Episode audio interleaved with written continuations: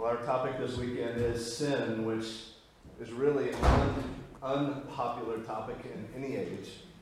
Takže dneska večer tím naším hlavním tématem je hřích. A jak asi tušíte, to je téma, které je velmi nepopulární.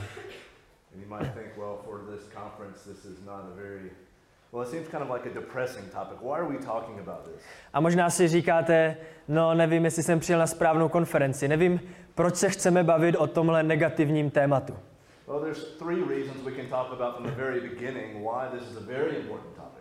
A jsou minimálně tři důvody pro to, proč se bavit o tomto hříchu hnedka na začátek jakékoliv konference.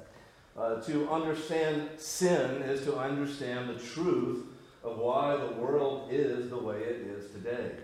Když porozumíme, co je to hřích a jak se projevuje a působí, tak pochopíme, proč náš svět, ve kterém žijeme, vypadá tak, jak vypadá. And to understand the problem, from physical problems to the problems with your car, you need to understand what the root problem is. A vždycky, ať už potřebujeme pochopit jakýkoliv problém, ať už se týká o opravu vašeho auta nebo cokoliv jiného, tak vždycky musíte začít tím, že si zanalizujete a zjistíte, kde je jádro problému. Secondly, to understand the depths of our sin problem is to understand the heights of God's grace to us in Jesus Christ. Za druhé, když porozumíme hříchu, tak porozumíme, jak obrovská a veliká je boží milost vůči nám. So this should increase your uh, understanding of God's grace and love to you.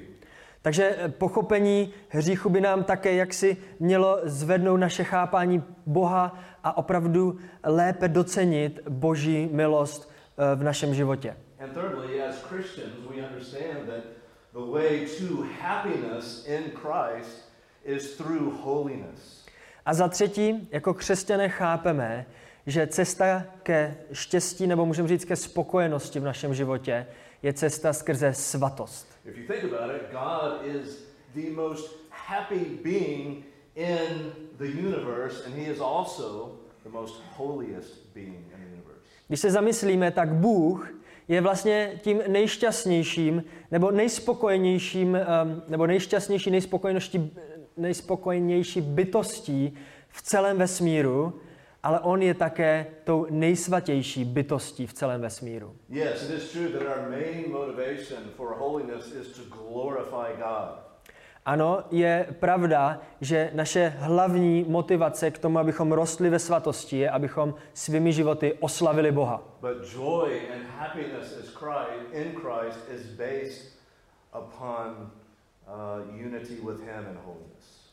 Ale ta naše nejhlubší radost, kterou v životě můžeme zakusit, bude pocházet z té jednoty, kterou máme v Kristu a v jeho svatosti. So let's talk theology. Takže pojďme se teďka pobavit o nějaké teologii. Do sin? Jak v systematické teologii nazýváme doktrínu hříchu? Well. A Říká tomu hamartiologie. And so, as we think about the doctrine of sin, let's first think about how does our modern world think about sin today? A tak eh, pojďme se teda pustit do hamartiologie a začneme tím, že se zamyslíme, jak dnešní, jak moderní svět přemýšlí o hříchu. Basically, when we look at modern films and music, culture, we are told that man is basically good at heart. Když si takhle jak si schrneme moderní kulturu, hudbu, filmy, tak zjistíme, že to, co nám představují, je, že člověk je ve své podstatě, ve svém srdci dobrý. So we're told, follow your heart, follow your feelings. A protože naše srdce je dobré, tak neustále v hudbě a ve filmech slyšíme následuj své srdce, následuj své pocity. And then when it comes to bad behavior, psychology has told us we simply have a, a disease or a disorder. No a když se náš moderní svět zamýšlí nad tím, proč se dějí takové ty špatnosti, tak moderní například psychologie nám řekne, že máme nějakou nemoc, máme nějaký psychickou, nějakou psychickou poruchu a proto lidé jednají špatně.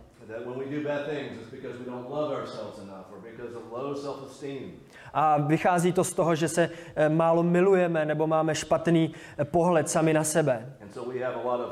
Euphemisms or nice ways of describing sin, such as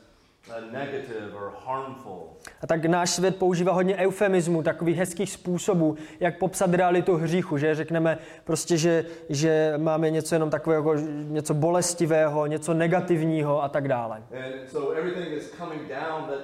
You know, in reality, you're the victim. You're not the problem. You're a victim of your culture and circumstances. A ve výsledku člověk jako hříšná bytost je nakonec obětí. Je oběť vlastně svých okolností, které na něho působí a člověk potom nemá vlastně jak si pomoct a dělá špatné věci. Uh.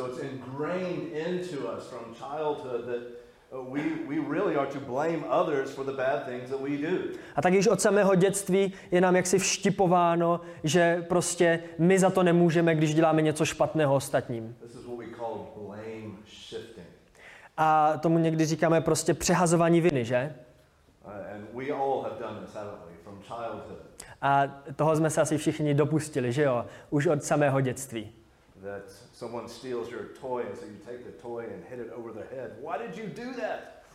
A něk, jako děti, když vám vzal někdo hračku, tak to dítě to vezme zpátky, hodí to, mrskne to po, po tom uh, druhém, praští ho do hlavy a ptají se ho, proč jsi to udělal? And what's the answer? A jaká je odpověď? Because she did this to me. Protože ona mi vzala tu hračku. To je to přehazování naší vlastně viny na někoho jiného. A samozřejmě s dětmi to nekončí, že? Dospělí to dělají také. A to vidíme samozřejmě i v samotné Bibli. Kde, kde je to první místo v písmu, eh, kde vidíme eh, přehazování viny na někoho jiného? Kde? right, the third chapter. Same chapter that we find the first sin, the first instance of blame shifting. Přesně tak hnedka v třetí kapitole knize Genesis, kde vidíme, jak na sebe lidé svalují vinu. So, Adam, why did you do it? It's the woman. Woman, why did you do it? It's the serpent. Blame shifting all around. Adame, proč si to udělal? No kvůli ženě. Evo, proč si to udělal? No kvůli hadovi. Vidíme tady, jak se neustále svaluje vina na někoho jiného, než na nás samotné. In addition to this, some people spiritualize their sin by saying, the devil made me do it.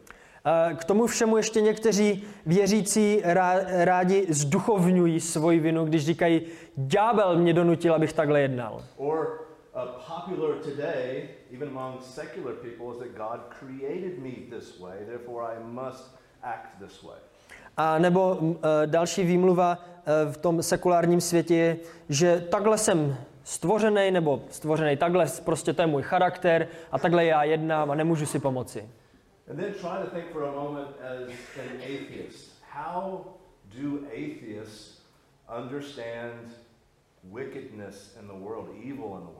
Zkuste také na chviličku přemýšlet jako ateisté.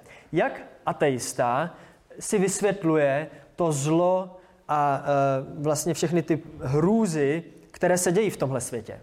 Think deeply, think philosophically about that question. If you are truly an atheist, does good and evil actually exist? Zamysleme se hluboce. Pokud jste ateista, nevěříte v Boha, jak vůbec můžeme mluvit o existenci nějakého abstraktního zla nebo hříchu? Existuje vůbec něco takového? Murder is just matter acting upon matter. Where is good or evil in that? Vražda, co je vražda z ateistického hlediska? Prostě jedna biologická hmota, jak si naráží do druhé biologické hmoty. V čem je to vlastně špatné? No. Možná si říkáte, takhle ateista by to nevysvětlil, to není úplně férová prezentace jeho pohledu. Well, one of the most famous atheists in the world today is Richard Daw- Dawkins, professor at Oxford University. Jeden z nejznámějších notorických ateistů eh, dnešní doby je Richard Dawkins. I want you to notice what he says from an atheistic worldview what is good and evil. A chci, aby jsme se podívali na to, co on říká ze svého ateistického pohledu na zlo eh, ve světě. On říká, ve světě elektronů, sobeckých genů, slepých fyzikálních sil a genetické replikace dojdou někteří lidé k úhoně. Jiní budou mít štěstí. A nebude v tom žádné pravidlo, žádný důvod ani spravedlnost. Vesmír, který vidíme, má přesně ty vlastnosti, které bychom čekali, jestliže, ho, jestliže jeho základem není žádný plán, žádný záměr, žádné zlo, žádné dobro, nic než nelítosná lhostejnost. Brothers and sisters, that's consistent. Bratři a sestry, tohle je důsledný a upřímný ateistický pohled.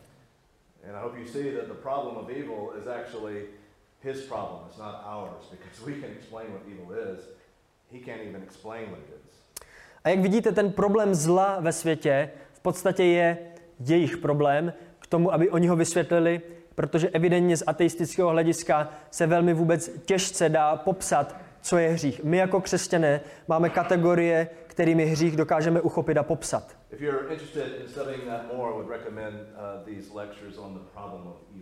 A pokud byste se do těchto tématů, eh, odkud eh, přichází zlo a jaký je jaksi pohled i z apologetického hlediska na zlo, tak vám doporučujeme se podívat na tyhle sekce na YouTube ohledně zla ve světě. But this illustrates the problem for our larger world culture today that there is no authority, no authoritative source for which we submit our minds to understand what is evil. A tady ale vidíme ještě, řekněme, větší nebo hlubší problém dnešního sekulárního světa. A to jmenovitě to, že tento svět nemá žádnou jednotící autoritu, která by říkala, co je například zlo, jak s ním bojovat, jak se s ním vypořádat. Nemá žádnou autoritu, které bychom mohli podřídit naše uvažování. Because as, as we read from the book of Jeremiah, that once you reject the word of the Lord, uh, there is no wisdom that you can attain. Protože jak za chviličku si přečteme z Jeremiáše, tak eh, v momentě, kdy odmítneme Boží slovo, tak není žádný standard, žádná moudrost, eh, která by nám mohla jaksi dát odpověď na tyto otázky. In a secular culture, good and evil change based on time and culture because there's no authority for determining good and evil. V sekulárním světě to, co je dobré, to, co je zlé, se neustále mění v různé, v různý, vlastně přechází to do různých forem, lidé dávají různé odpovědi, protože neexistuje žádná autorita, která by to definovala, co je dobro, co je zlo. Ale pro nás, pro křesťany, co je počátek moudrosti a poznání? Je to v bázni před hospodinem. Bázeň před hospodinem znamená, že se poddáme hospodinovi autoritě.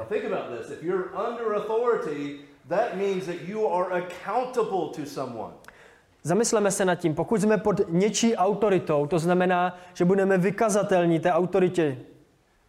And this is why unbelievers do not want to believe in a God is because they do not want to be accountable to God. A to je jeden z hlavních důvodů, proč ne- ateisté, nevěřící, nevěří v Boha, že?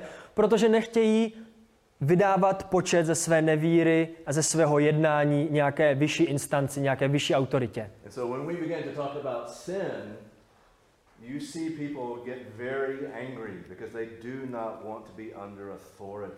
A tak, když se bavíme s lidmi o hříchu, tak zjistíme, že velmi rychle, že lidem se to nejenom nelíbí, ale často se taky na nás naštvou, protože lidé ze své hříšné přirozenosti nechtějí se podřídit něčí autoritě. Tohle je, co píše jeden teolog Millard Erickson. Když někdo mluví o lidech jako o hříšnicích, je to skoro jakoby na, jakoby na nějakém velice oficiálním, formálním, důstojném a nobl setkání, nebo dokonce v církvi, vykřikoval nějaké oplzlosti nebo zprostárny. To se nedělá, nesmí se to. Je to téměř jako nový druh zákonnictví, kde největší tabu zní, nebudeš říkat nic negativního.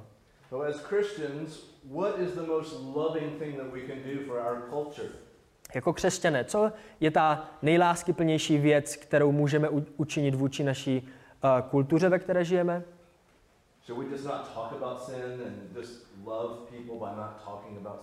Je to, že budeme vlastně zamlčovat ty uh, věci hříchu, že prostě to budeme opomíjet.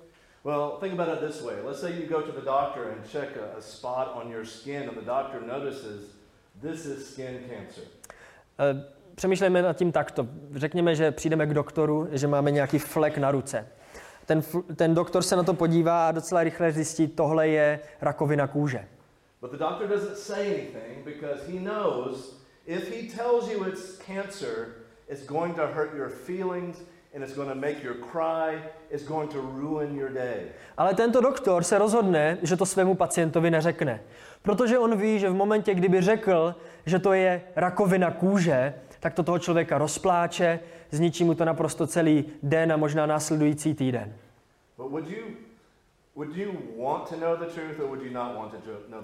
Ale jako pacient, chtěli byste znát tu bolestivou pravdu v tu chvíli, nebo ne? You want to know the truth because you can only find the remedy, the cure, if you know the truth about your problem. Samozřejmě, že bychom chtěli znát pravdu, protože pouze pokud pochopíme, jak se věci mají, jaký je problém, tak můžeme hledat řešení, lék na náš problém. So if the doctor does not tell you the truth, would you view that doctor as loving and kind? Ale když vám ten doktor nechce říct váš reálný stav, že někdo zhřeší na základě těchto věcí, tohle popisu. Well, notice the categories that we find in Genesis 3. Opět všimněme si Genesis 3. kapitoly. Good for food, the flesh. Um, uh, what is exactly good for food? So good for food is uh, Jo, jo, jo, ano. To znamená, ta žena tam vidí, že to je strom dobrý jídlo, to znamená něco, něco chce. Uh, viděla svými oči, uh, že to je jakýmsi způsobem lákavé. The fruit was desirous to make one wise, and that is the pride of life. Uh, a to, to ovoce evidentně přinášelo nějakou hlubší uh, moudrost, hlubší poznání, což je vlastně ta lidská pícha, pícha života.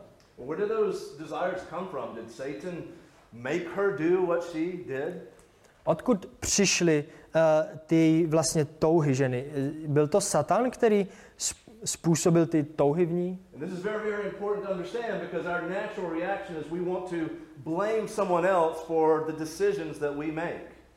A to je velmi důležité, abychom to po- pochopili, protože naše přirozená reakce, vzpomeňme si, abychom shazovali vinu na někoho jiného.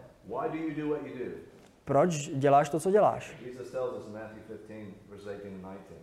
I Ježíš nám to říká v Matoušovi 15, verších 18 až 19. Co však z úst vychází, vystupuje ze srdce. A to znečišťuje člověka. Neboť ze srdce vycházejí špatné myšlenky, vraždy, cizoložství, smilstva, krádeže, lživá svědectví, urážky. So where does it come from? Takže z čeho to pochází? All these things come from within your heart and from within my heart. Všechny tyhle věci vychází z tvého a mého srdce. The problem is not outside of you, the problem is inside of you. Ten tvůj problém netkví mimo tebe, ten problém tkví v tobě.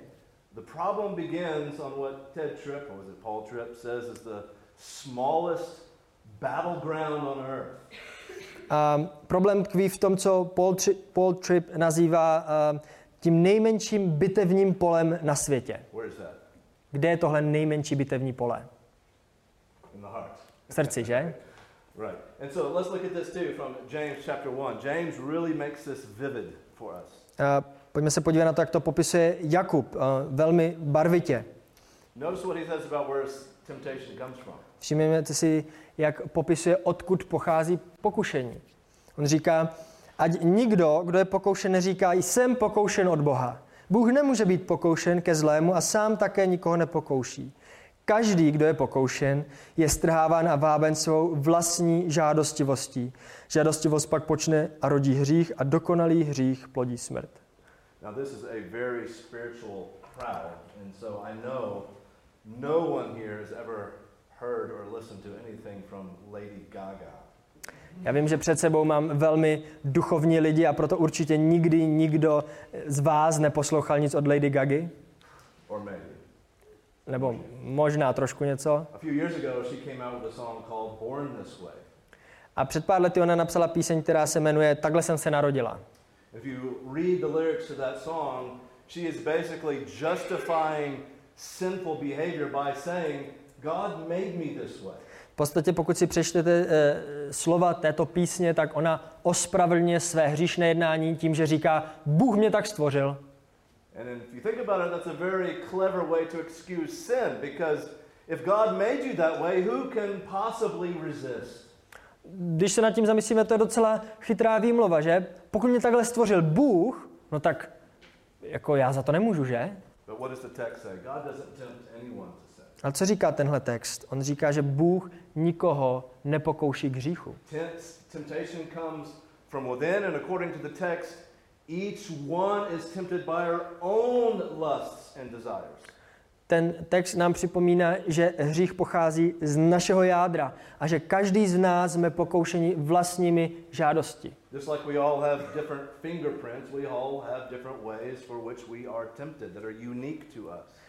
Stejně tak jako každý z nás máme unikátní uh, otisky prstů, tak každý z nás máme unikátní způsoby, jak jsme pokoušeni. So is? Pojďme se tedy dál podívat na otázku, jak to vlastně začalo, nebo odkud se vzal, vzal hřích. Kde najdeme ten první hřích? Eva, Adam, nebo ještě něco před Evou a Adamem? My víme z písma, že to byl Satan, kdo první zřešil, že jo? So I want us to notice Isaiah chapter 14 Podívejme se na Izajáše 14. kapitolu. And talking uh, to the one behind the king of Babylon is Satan being described here. Máme tady krále z Babylona, ale ten, kdo opravdu jak toho kon, m, představuje, je sám Satan. It- It's kind of like in the Garden of Eden when God is talking to the snake, he's really talking to the one behind the snake, isn't he? E, V podstatě analogicky je to jako v zahradě, když Bůh mluví k hadovi, tak nemluví k nějakému plazu, ale mluví k tomu, kdo je, kdo je reprezentován hadem, což je Satan. Takže Izajáš 14 od ve- od verše 12. Jak si spadl z nebes, třpitivá hvězdo synu úsvitu, byl si odseknut k zemi, ty, který si porážel národy. A ty jsi řekl ve svém srdci, vystoupím do nebes, nad hvězdy boží vy- vyvýším svůj trůn. Usednu na hoře a z- na hoře schromáždění na nejzaším severu. Vystoupím na výsosti oblaku. Vyrovnám se nejvyššímu, jenže si svržen do podsvětí, do největších hlubin jámy. Největších. Now you notice what I have in italics here that I will, I will, I will, I, I, I. To, co jsem tam zdůraznil, je ta první osoba, kde on říká, já to udělám, já vystoupím, já vystoupím, já se vyrovnám. And so if you were to guess, what is the root of all sin, what word would you choose? Takže kdybyste měli jak si takhle střelit, co je jádro veškerého hříchu, jaké byste použili zájmeno nebo slovo? Je to pícha, nedostatek pokory. Uh, uh, Ezekiel 28. Podobný popis máme v Ezechielovi v 28. kapitole. Tady je zase reprezentant král z Týru, But again, speaking to the one behind the king of Tyre, Satan, ale opět, když Bůh mluví k tomu, kdo stojí vlastně v pozadí tohohle krále, k satanovi,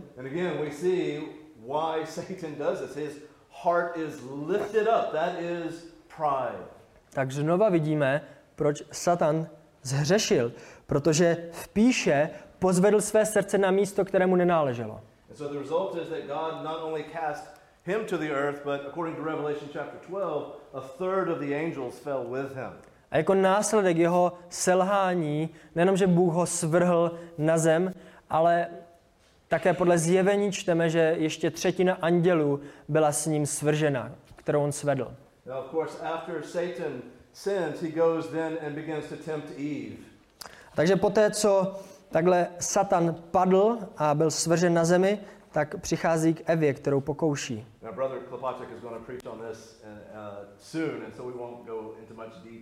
Tak bratr Lojza Klepáček o tomhle bude víc kázat, tak to nebudeme rozebírat do detailu teď.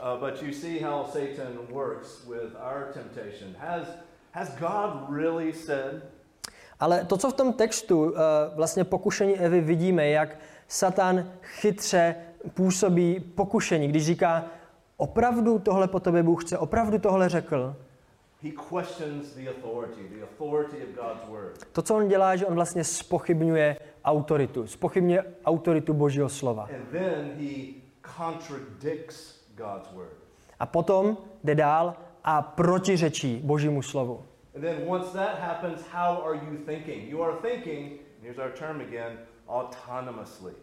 A když on, Satan tohle docílí v životě člověka, tak jak člověk potom uvažuje? Autonomně. Right? So from this point on, when sin enters into the human race, how bad really is it? Takže v tuhle chvíli jsme teda v Genesis 3, když hřích vstoupí na, tu, na tenhle eh, svět skrze pochybení a selhání a, a, a, eh, Adama s Evou, jak hluboko ten hřích eh, vlastně ovlivnil svět, jak špatné to ta situace je.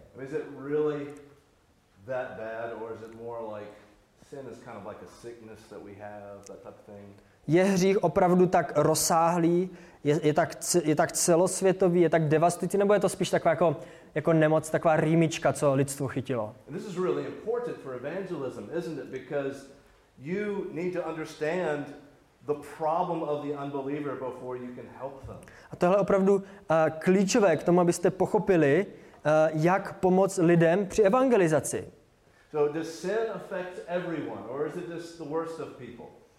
Ovlivňuje uh, hřích opravdu všechny?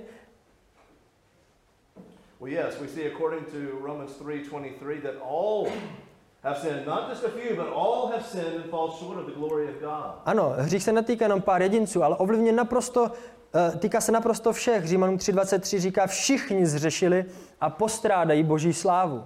And we already talked about when we become sinners. It's not once you become conscious and commit your first sin willingly. We are born into sin, conceived in sin. Opět, jak jsme o tom mluvili, hřích se nás netýká až v momentě, kdy uděláme první vědomý hřích. Ne, my jsme zrozeni v hříchu. We see that in Psalm 51:7. It's conceived in sin. Tak to říká žalmista eh, v žalmu 51.7. Hle, byl jsem splozen v nepravosti. This is what we call the doctrine of original sin. We a proto nazýváme tady tuhle doktrínu jako doktrínu o dědičném hříchu, protože dědíme hříšnou přirozenost od našich rodičů. What's another good passage if you're going to explain that one sin came through one man and passed to the whole world? What verse comes to mind? Jaká další pasáž by vás napadla ohledně tady tohle tématu, že hřích vstoupil skrze pochybení jednoho páru, jednoho člověka do světa a potom se předává dál? Jaká pasáž by vás napadla? Rimanu Fiat, right? So here's a good one uh, that we can look to. This very famous words of Paul, right? Ano. A Tohle jsou velmi známá slova Pavla, kde čteme tato slova. Proto jako skrze jednoho člověka vešel do světa hřích a skrze hřích smrt, tak se také smrt rozšířila na všechny lidi, protože všichni zřešili. A tak tedy, jako skrze provinění jednoho člověka přišlo na všechny lidi odsouzení, jako se skrze neposlušnost jednoho člověka mnozí stali hříšnými. Also 1 Corinthians 15:22. All in Adam die because of sin. Ano, 1. Korinským 15, 22, jako v Adamovi všichni umírají. Question still remains: Are we to be blamed for these choices that we make, or can we blame shift? Opět stejná otázka, kterou jsem se ptal.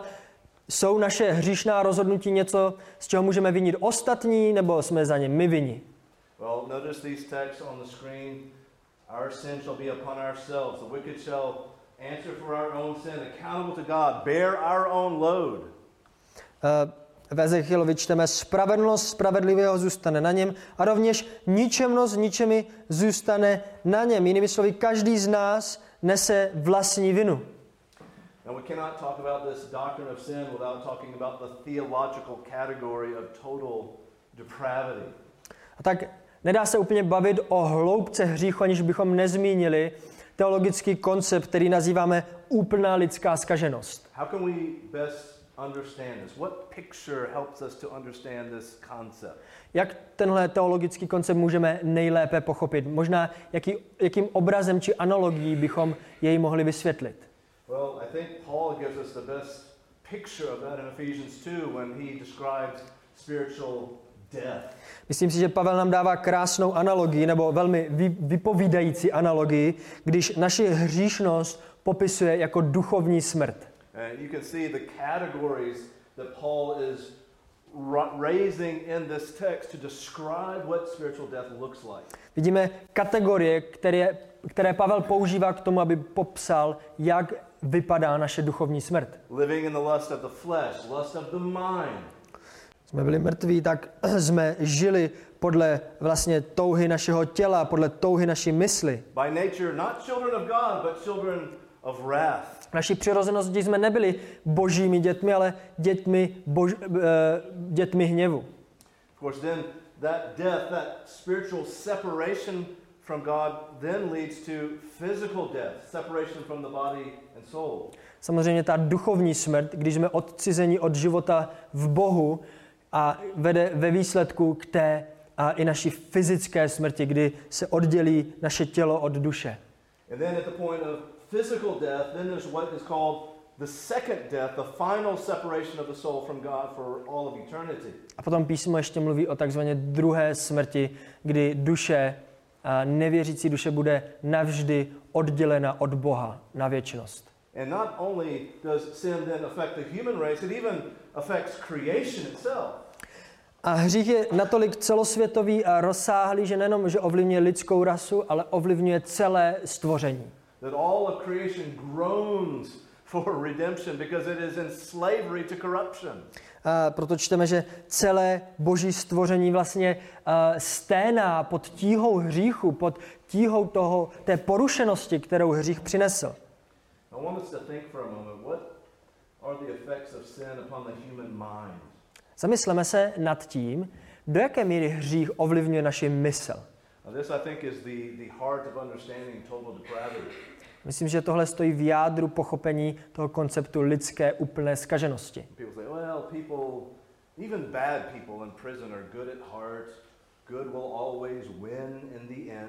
Někteří dokonce jdou tak, da, tak daleko, že řeknou, jo, i lidé ve vězení, ve své podstatě, oni jsou dobří ve, své, ve svém srdci, jako ta lidská dobrá vůle nakonec zvítězí.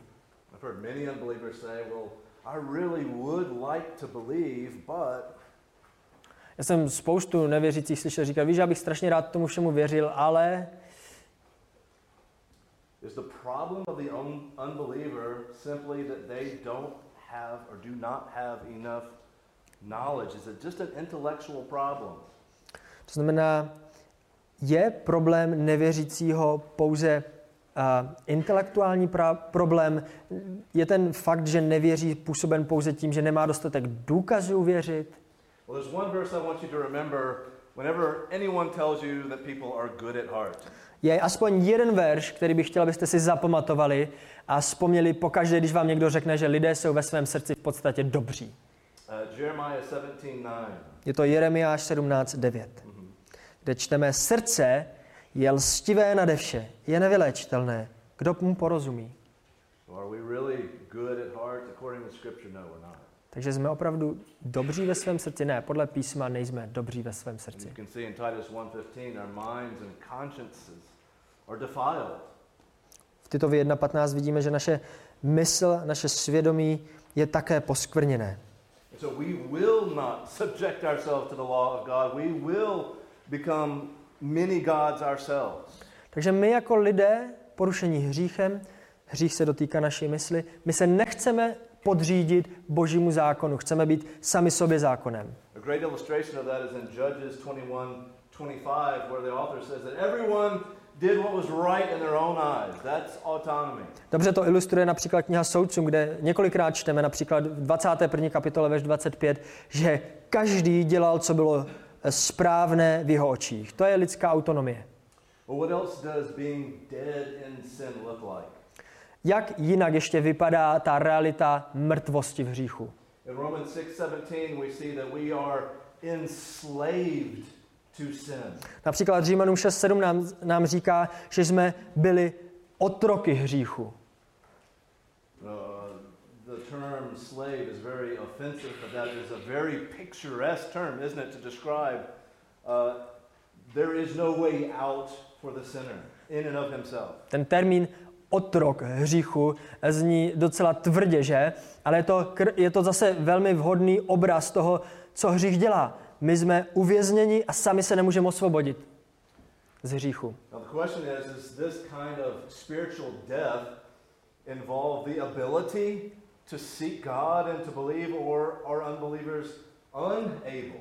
A takže když se člověk nachází v tomhle stavu duchovní smrti, může sám o sobě hledat život, může sám o sobě přijít k Bohu, nebo toho není schopen.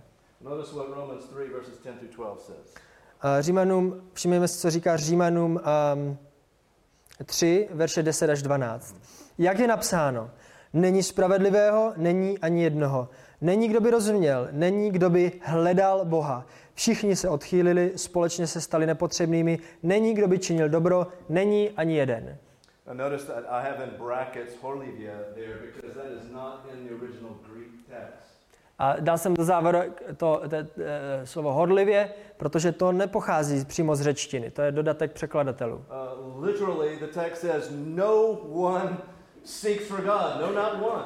Doslova ten text říká, to, co tam je bez těch závorek, nikdo ne, nehledá Boha, není ani jeden. Spiritually dead people do not seek God. Duchovně mrtví lidé nehledají nikoho ani Boha. Well, then you think, well, what, is Paul saying? Can unbelievers not do anything good? Eh, Co teda ale Pavel přesně říká? Znamená to, že nevěřící není schopný, schopen učinit nic dobrého? Well, yes and no. Ta odpověď je ano i ne.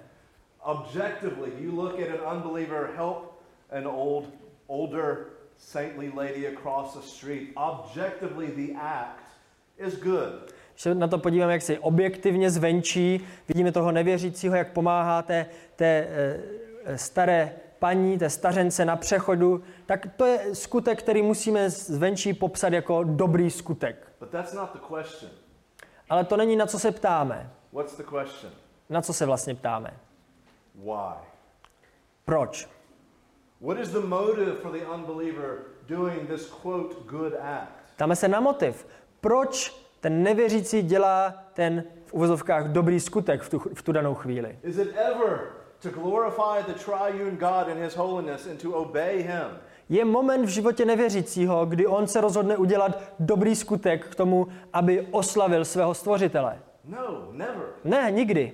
And so that's why even Paul and the author of Hebrews described their quote good works as dead works. It's because they were not done in faith. A to je důvod, proč například list židům nebo samotný Pavel často popisuje tyhle rádoby dobré skutky jako mrtvé skutky, protože nejsou vykonány ve víře. So you ask an unbeliever, why did you help this person? Or why did you give money? What will they say? Když se zeptáte nevěřícího, proč si pomohl té stařence, nebo proč dáváš peníze na charitu, co by řekl? Many times it, it makes me feel good. Často by odpověděl něco jako, no cítím se dobře, když udělám ten skutek. Not done for the glory of God, which is the definition of what makes an act good. Ale nikdy to není, že by to dělal pro boží slávu. A to je ze své podstaty to, co činí onen skutek dobrým. Another verse on inability. Další verš, který mluví o lidské neschopnosti sám o sobě přijít k Bohu. Notice Romans 8, verses 8, that the, the unbelieving mind is not able, it is unable to subject itself to the law of God. Všimneme si v Římanům 8, verš 8, že ti, kteří jsou v těle, se Bohu líbit nemohou. What I believe is one of the strongest verses on inability is John 6:44. A ten nejsilnější verš, jak věřím, který popisuje lidskou neschopnost přijít k Bohu ve svém vlastním hříchu sám o sobě, je Jan 6.44, kde Ježíš říká, nikdo nemůže přijít ke mně, jestliže ho nepřitáhne otec, který mne poslal, a já ho vzkříš, vzkřísím v poslední den.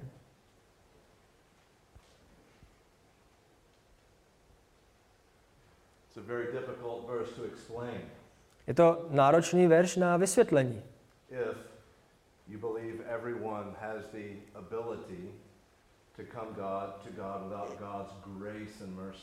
A to především náročné vysvětlení, pokud věříte, že každý bez boží milosti může přijít k Bohu a sám o sobě uvěřit. No.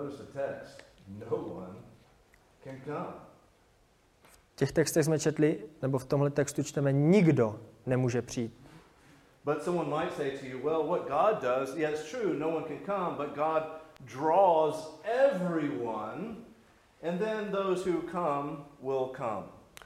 Někdo by vám mohl namítnout a říct, ano, je pravda, že tady se píše, že nikdo nemůže přijít, ale Bůh zve a přitahuje k sobě úplně všechny. A potom ti, kteří jsou přitahováni, ti z nich, kteří chtějí opravdu přijít, tak sami o sobě přijdou. What would your answer be? Jak byste na to odpověděli?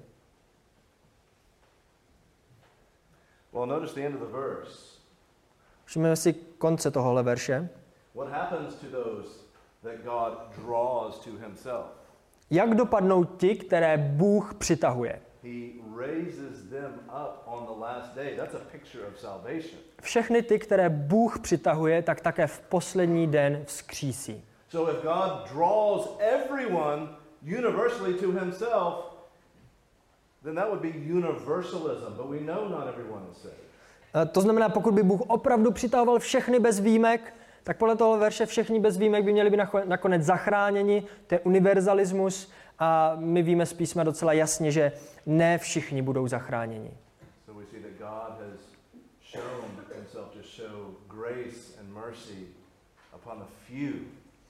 A tak to, co nám z toho vyplývá, je to, co ten text říká, že Bůh se ve své moudrosti a úradku rozhoduje projevit svoji milost některým. Si řík-? Si říkáte, to je nefér. Jak by Bůh mohl jenom projevit milost některým? To není spravedlivý. Co na to říct? Nikdo by neměl chtít to, co je spravedlivý. Nikdo by nechtěl, neměl chtít, aby Bůh se k nám choval všem spravedlivě. Protože kde bychom skončili, kdyby Bůh nám všem dal spravedlnost? God would be completely, 100% just to send us all to hell for eternity to glorify himself for his holiness and his justice. Bůh by byl naprosto ospravedlněn a spravedlivý ve svém jednání, kdyby nás všechny poslal do pekla a oslavil své svaté jméno na trestu nás, hříšných lidí. But what do we see in Jesus' high priestly prayer of John 17? Ale co vidíme, že Ježíš říká ve své velekněžské modlitbě v Janovi v 17. kapitole? The Father has given the Son a special group of his children, his sheep, to show his grace and mercy upon. Vidíme, že otec dal svému synu speciální skupinu božích lidí, ovcí, k tomu, aby Bůh jim projevil milosedenství. A nad tím zbytkem Bůh přechází a nechává je ve spravedlnosti, kterou si zaslouží. Uh, I love teaching apologetics and evangelism, and one of the things that we talk about is the supposed neutrality of unbelievers. Eh, Já velmi rád vyučuji apologetiku, jak svědčit nevěřícím a jedna z těch, z těch témat, které řešíme v apologetice, je do jaké míry se můžeme bavit o tom, že věřící je neutrální. Because unbelievers will oftentimes say, I, I can be objective with the facts, but is that biblically true for those that are dead in sin? Protože nevěřící často říkají, jo, já se to snažím všechno posuzovat objektivně. Ale je to pravda, může nevěřící, ob, který je mrtvý ve svém hříchu, objektivně posuzovat a, důkazy pro boží existenci. One text that we've already seen is Romans 8, verses 6 through 8, where we have seen that the on the flesh is not neutral, but hostile towards God. Dívali jsme se do Římanům 8 a tam v 7. verši čteme, že myšlení těla je totiž v nepřátelství vůči Bohu. John chapter 3, verses 19 and 20, everyone who does evil is not neutral, but hates the light. Janovi 3, 3, 20 čteme, že každý, kdo jedná zle, nenávidí světlo. Colossians 1:29, alienated, hostile in the mind. Koloským 1.21. I vás, kteří jste kdysi byli odcizeni a mysli nepřátelští ve svých zlých skutcích. So as much as they want to make you believe it, unbelievers are not passive and neutral. Tak nehledě na to, jak moc vám váš nevěřící přítel chce vysvětlit, že opravdu je objektivní s tím, jak nakládá z důkazy o boží existenci, tak není objektivní.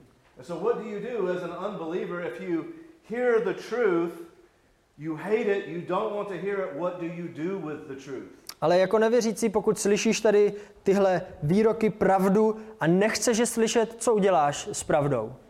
Want us to notice Romans chapter 1, verses 18 and fo- following to understand what sin does to the mind.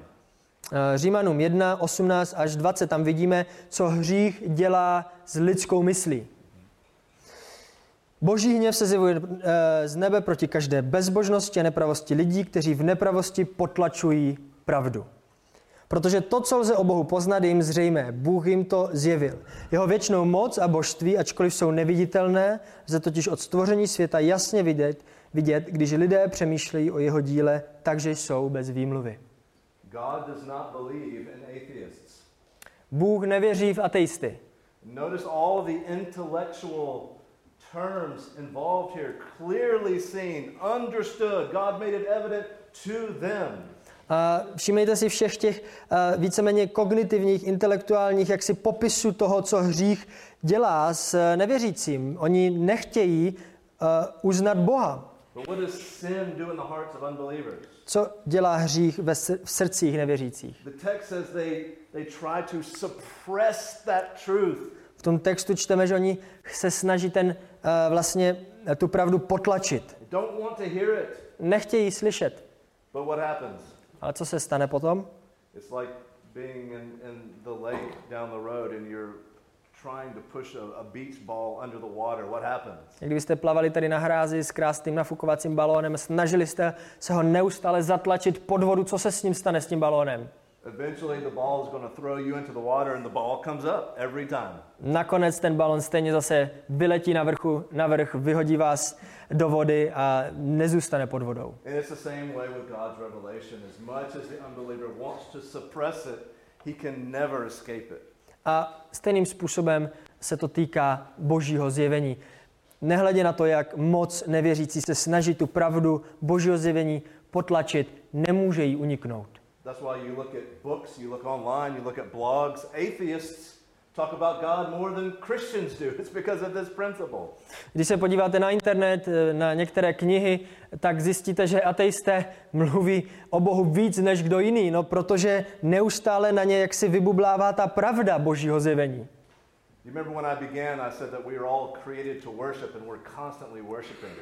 A jestli si vzpomenete, na začátku jsem říkal, že všichni jsme stvořeni k tomu, abychom uctívali a to také děláme neustále. That's why you go to any jungle away from civilization, you're going to find people worshiping something. It's because God has created that into us. A proto můžete jet do jakékoliv nejhlubší džungle a najdete tam lidi, kteří dělají co?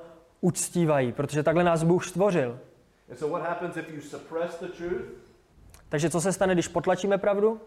If you read further in the text, you see that truth is exchanged. People will exchange the truth for something else and then worship that something else. No, když pokračujeme potom v prvním uh, kapitole listu Římanům, tak vidíme, že nevěřící tu pravdu, která na ně neustále jaksi vyskakuje, tak oni vymění za něco jiného. But what's the problem? A jaký je problém ale? God has not only wired us to be worshipers, He's also wired us to only be happy and joyful when we are worshiping what is most appropriate, and that is only Him. Ten problém je v tom, že nejenom, že Bůh nás učinil jako bytosti, které neustále uctívají, ale On samozřejmě nás stvořil, abychom uctívali ten správný objekt, eh, respektive správnou bytost jeho. A pouze tehdy budeme fungovat tak, jak máme a budeme spokojení a šťastní. That's why people worshiping things other than the true God, they will never be happy. A proto lidé, kteří uctívají cokoliv jiného než pravého Boha, nikdy nenaleznou pravé štěstí.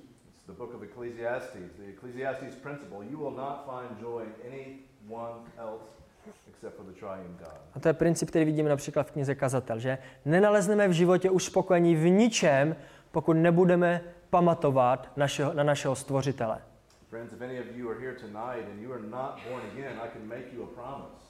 Přátelé, pokud někdo z vás tady jste a nejste znovu zrození, můžu vám slíbit jedno.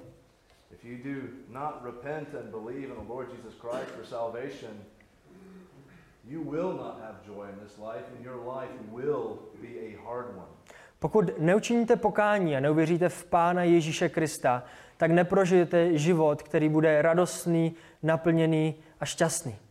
As Proverbs promises in chapter 13, verse 15, the way of the sinner is hard. That's a guarantee. Jak nám zaslibuje například přísloví 13, cesta hříšníka je jeho záhuba.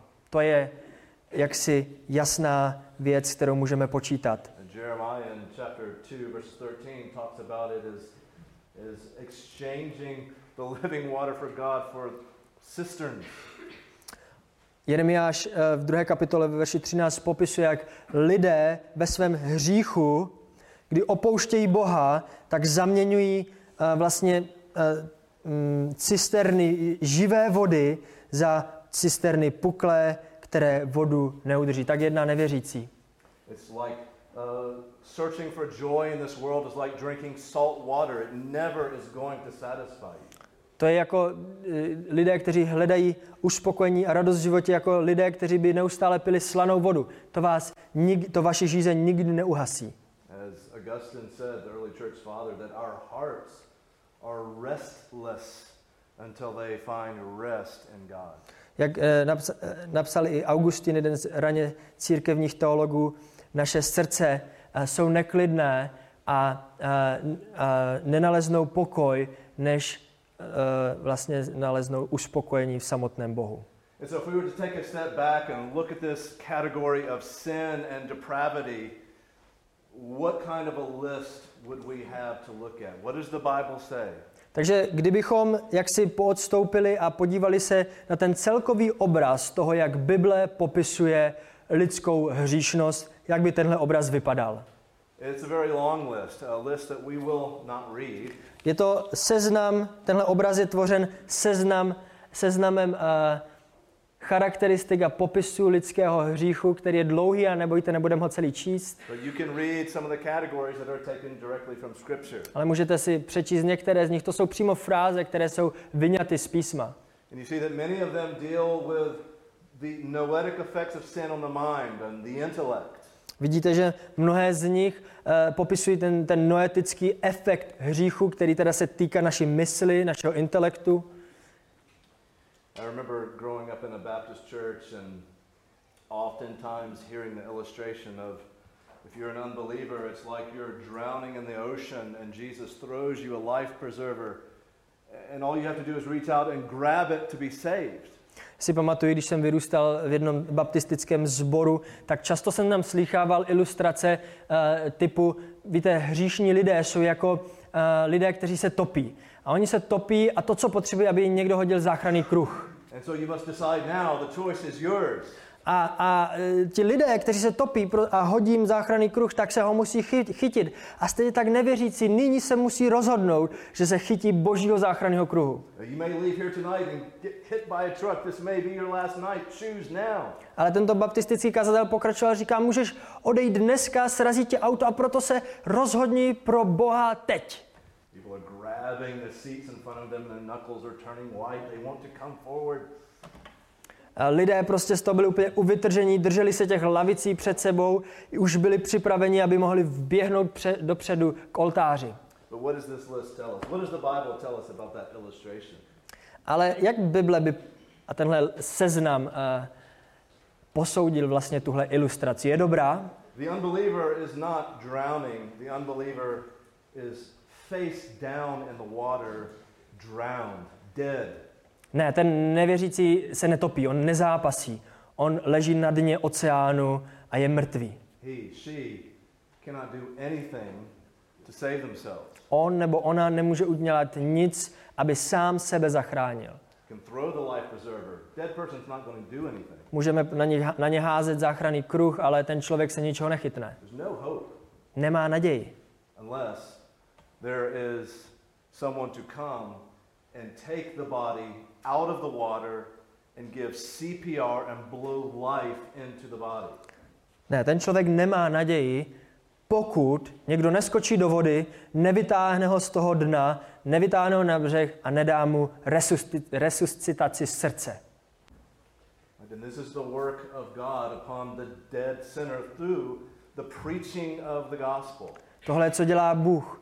Resuscituje srdce a vdechne život do člověka skrze kázání Evangelia. It is the grace of God that causes the unbeliever to be born again. Je to boží milost, která působí, že lidé se znovu narodí.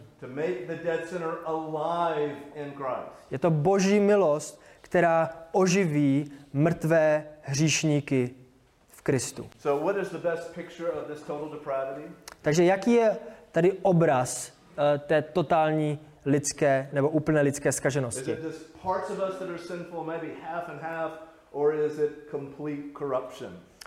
Je tenhle obraz popisem toho, že jenom někteří z nás, eh, pardon, jenom, někte, jenom některé části v nás jsou hříchem částečně porušené, anebo je to celková kompletní skaženost? What is complete total depravity? Co je úplná lidská skaženost? If I had a, a cup of water in my hand and if I were to drop one drop of poison in it, would you drink it? Kdybych měl v ruce kelímek s čistou vodou a kápl tam jednu kapku kyanidu, napili byste se? Proč ne? Well, I say, well, maybe the poison kind of went to one side, and so it's not completely. Možná byste si mohli říkat, jo, třeba ta kapka jenom zapadla do jednoho rohu té, toho kelímku, do jedné části té vody. No. Ne, byste si řekli, ne, jsi blázen, tohle je už prostě skažený, já se toho ani nechci dotknout.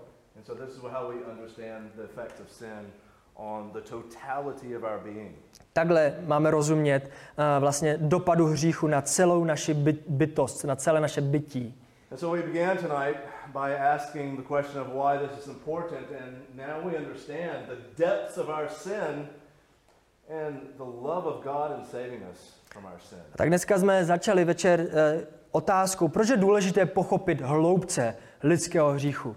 A zá- závěrem chceme pochopit a vlastně uvidět uh, tu velikost boží lásky vůči nám. Yes, the wages of our sin, what we deserve, what we earn from our sin is death, but the free gift of God is eternal life in Christ Jesus our Lord. Ano, je to tak. Mzdou našeho hříchu je smrt, ale darem boží milosti je život věčný v Kristu Ježíši našem pánu. Notice again Ephesians 2. Yes, you were dead in sin, but notice verses 4 and 5. Ano, Efeským 2 nám říká, že jsme byli mrtví v našem hříchu, ale všimněte si, co Pavel dál říká ve verši 4 a 5. Také vás vzkřísil, když jste byli mrtví pro svá provinění a pro své hříchy. Ale Bůh, bohatý v milosrdenství, pro svou velikou lásku, kterou nás miloval, i když jsme byli mrtví pro svá provinění, obživil nás spolu s Kristem. Milostí jste zachráněni. Tohle je jedna z, nejúžas, z nejúžasnějších spojek v celé Bibli. Ale Bůh. Maybe you're here tonight and you haven't fully understood the gospel before, and you might be asking, well, what is it that I need to believe in order to be saved from the punishment of my sin? Možná tady dneska sedíte a nikdy jste neslyšeli přesně celé evangelium a ptáte se, co teda mám udělat, abych se zachránil před tím božím soudem pro můj hřích. Well, you understand that there is one holy creator God existing as Father, Son, and Holy Spirit. Musíte uvěřit, že je jeden pravý Bůh, který věčně existuje jako Otec, Syn a Duch Svatý. Hopefully, tonight you understand that we all are sinners. We all deserve eternal hell. Doufám, že po dnešním večeru už všichni rozumíme tomu, že nejenom někteří z nás, ale všichni jsme hříšníci, kteří si zasloužíme boží soud v pekle. But because the Father has loved the world, the world of Jew and Gentile, He has sent His Son to pay the penalty for the sin of those who would believe in Him. Ale protože Otec tak miloval svět, svět, ve kterém žijeme my lidé, ať už jsme židové, nebo, eh, nebo řekové, nebo Češi, a poslal svého syna, aby eh, zachránil všechny, kteří v něho věří. And so His Son that He sent is Jesus Christ, the second person of. Tak Otec posílá svého syna, druhou osobu Boží trojice. He was born of a virgin. On se narodil z Pany, He was truly God and truly man. On byl v pravdě Bůh i v pravdě člověk. On byl v pravdě člověk proto, aby se mohl opravdu a upřímně stotožnit s našimi slabostmi.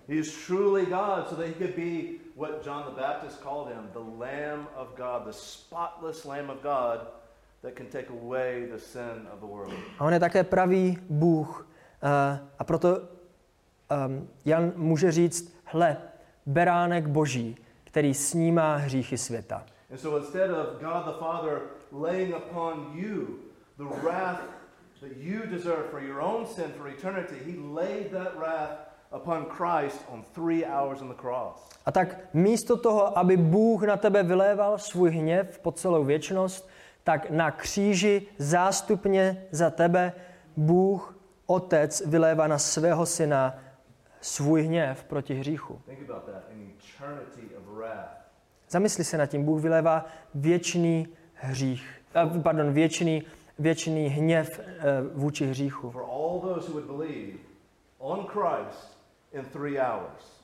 A tohle on vylévá na svého syna za všechny, kteří uvěří a po dobu tří hodin. And you think that he sweat, as it were, great drops of blood because he was afraid to die? No. He knew that this wrath was coming upon him. My si někteří myslíme, že Ježíš v Getsemane eh, potil krev, protože se bál zemřít. Ne. On se bál toho kalichu, který ho čekal, otce, který bude vylévat svůj věčný hněv vůči hříchu na něj. And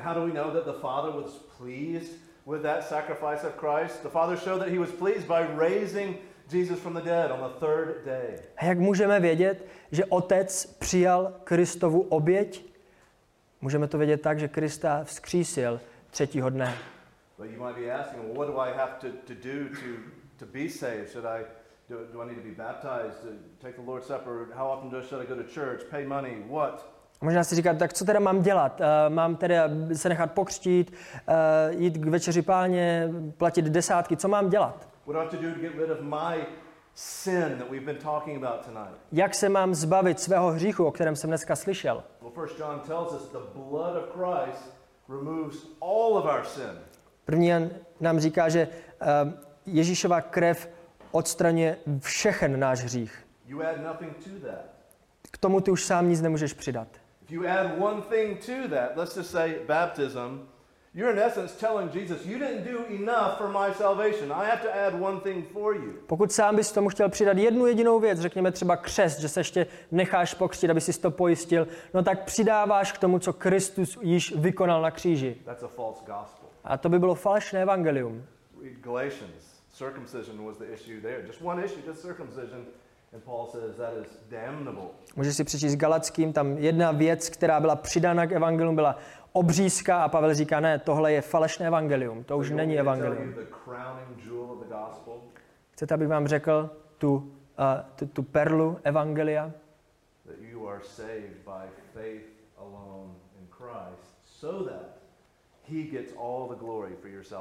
Ta perla je tohle, vy jste zachráněni pouhou vírou v Ježíše Krista a to je vše. A Bůh získá veškerou slávu. Notice Ephesians 2, verse 8 and 9. Všimněme si, jak to popisuje Pavel v Efeským 2, 8 až 9. Neboť jste zachráněni milostí skrze víru. A ta záchrana není z vás, je to boží dar. Není na základě skutků, aby se nikdo nechlubil. Not of yourselves, Není to z vás. not of works. Není to na základě vašich skutků. No Je to dar boží, aby se nikdo nechlubil. A aby Bůh získal všechnu slávu z vaší spásy. And then you might ask, well, how do I know if, if I have genuine faith? No a jak vím teda, možná se ptáte, že mám teda tu opravnou, opravdovou spásnou víru. A víra se skládá z jaksi tří důležitých komponentů. First is what we just talked about, the content. You have to know the content. Ten první komponent, to je to, o čem jsme teďka mluvili. To je obsah pravdy, tomu, čemu máte věřit. The second aspect is that you actually must believe that it's true. A ten druhý obsah, teda ten druhý, em, ta druhá část pravé víry je, že nejenom, že musíte znát, co je pravda, ale musíte tomu věřit, že to je pravda. You have to know that it's true. Musíte to přijmout. So the question is does that alone save you? Otázka je, stačí tyhle dva aspekty, aby vás zachránili? No. Ne. Why not? Proč ne? Can you think of someone else that knows the content of the gospel and he knows that it's true and his whole army knows that it's true, but none of them are saved? Vybaví se vám někdo, kdo ví, co je pravda, ví, že, že nejenom ví, že to je pravda, ale také věří, že to je pravda, ale sám ani celý zástup jeho následovníků není zachráněn. Who? Kdo? Satan and the Sat- demons. Satan a démoni, že? Oh, Satan knows good doctrine and he knows that it's true, but he hates it. He knows that he will never be saved. Satan zná, co je pravá doktrína, on ví, že je pravdivá, ale on ji nenávidí. And so that's why in Reformed theology we see there's a, a, three, a third critical aspect of saving faith. Tak v reformované teologii ještě jeden klíčový aspekt spásné víry. It- is repentant, humble submission to Christ. A to je jaksi pokorné, pokorné podřízení se Kristu. It is saying, Christ, my life is yours. I now live for you. Tahle víra eh, říká, Bože, já jsem celý tvůj, můj život je celý tvůj, já nyní chci žít pro tebe. And so the call tonight is the same call that Paul gave on Mars Hill in Athens. A tak to volání, a jak si povolání pro nás, pro všechny je stejné, jako tehdy Pavel eh, říkal na eh, vlastně tom eh, aeropágu v Aténách.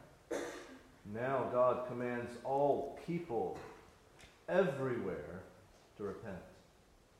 A to je tohle. Bůh nyní přikazuje všem, aby činili pokání. This is not a, a recommendation, To není doporučení, it is a command, even for everyone here tonight. to je nařízení. I pro nás, pro všechny.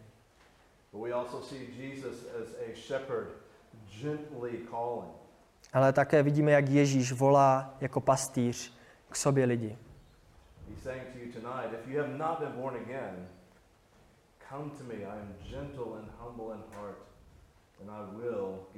On volá i dneska v tuhle chvíli. Pokud jste se nenarodili znovu, pojďte ke mně, všichni, kteří těžce pracujete, jste přetíženi a já vám dám odpočinek. So if you have any questions about these things tonight or would like to talk to someone about your salvation, please talk to one of the leaders that you're seeing on the stage tonight. A jestli máte jakoukoliv otázku ohledně toho, co jste dneska slyšeli, ohledně vaší duše a spásy, prosím, promluvte si s kýmkoliv, koho jste tady viděli dneska v rámci vedení. That's why we're here. That's why this conference. To je, proč jsme tady a to je, proč tahle konference vůbec existuje. If you're interested more in theology, just one recommendation, and I noticed it's on the bookshelf outside. A pokud jste, máte eh, další zájem ohledně eh, teologie, tak je tam, eh, jsou tam teologické knihy na, na stole ve, vlastně v tom foaje. Uh, this came out just last year, right, Mashku, and uh, highly. It's very heavy. Warning, it's very heavy, but it's it's very heavy, good for your soul as well. Je tam teda jedna konkrétní systematická teologie, taková bílá, velmi těžká, a, ale určitě, určitě vám pomůže eh, se prokopat do spoustě, do hloubek eh, teologických otázek. Amen. Amen.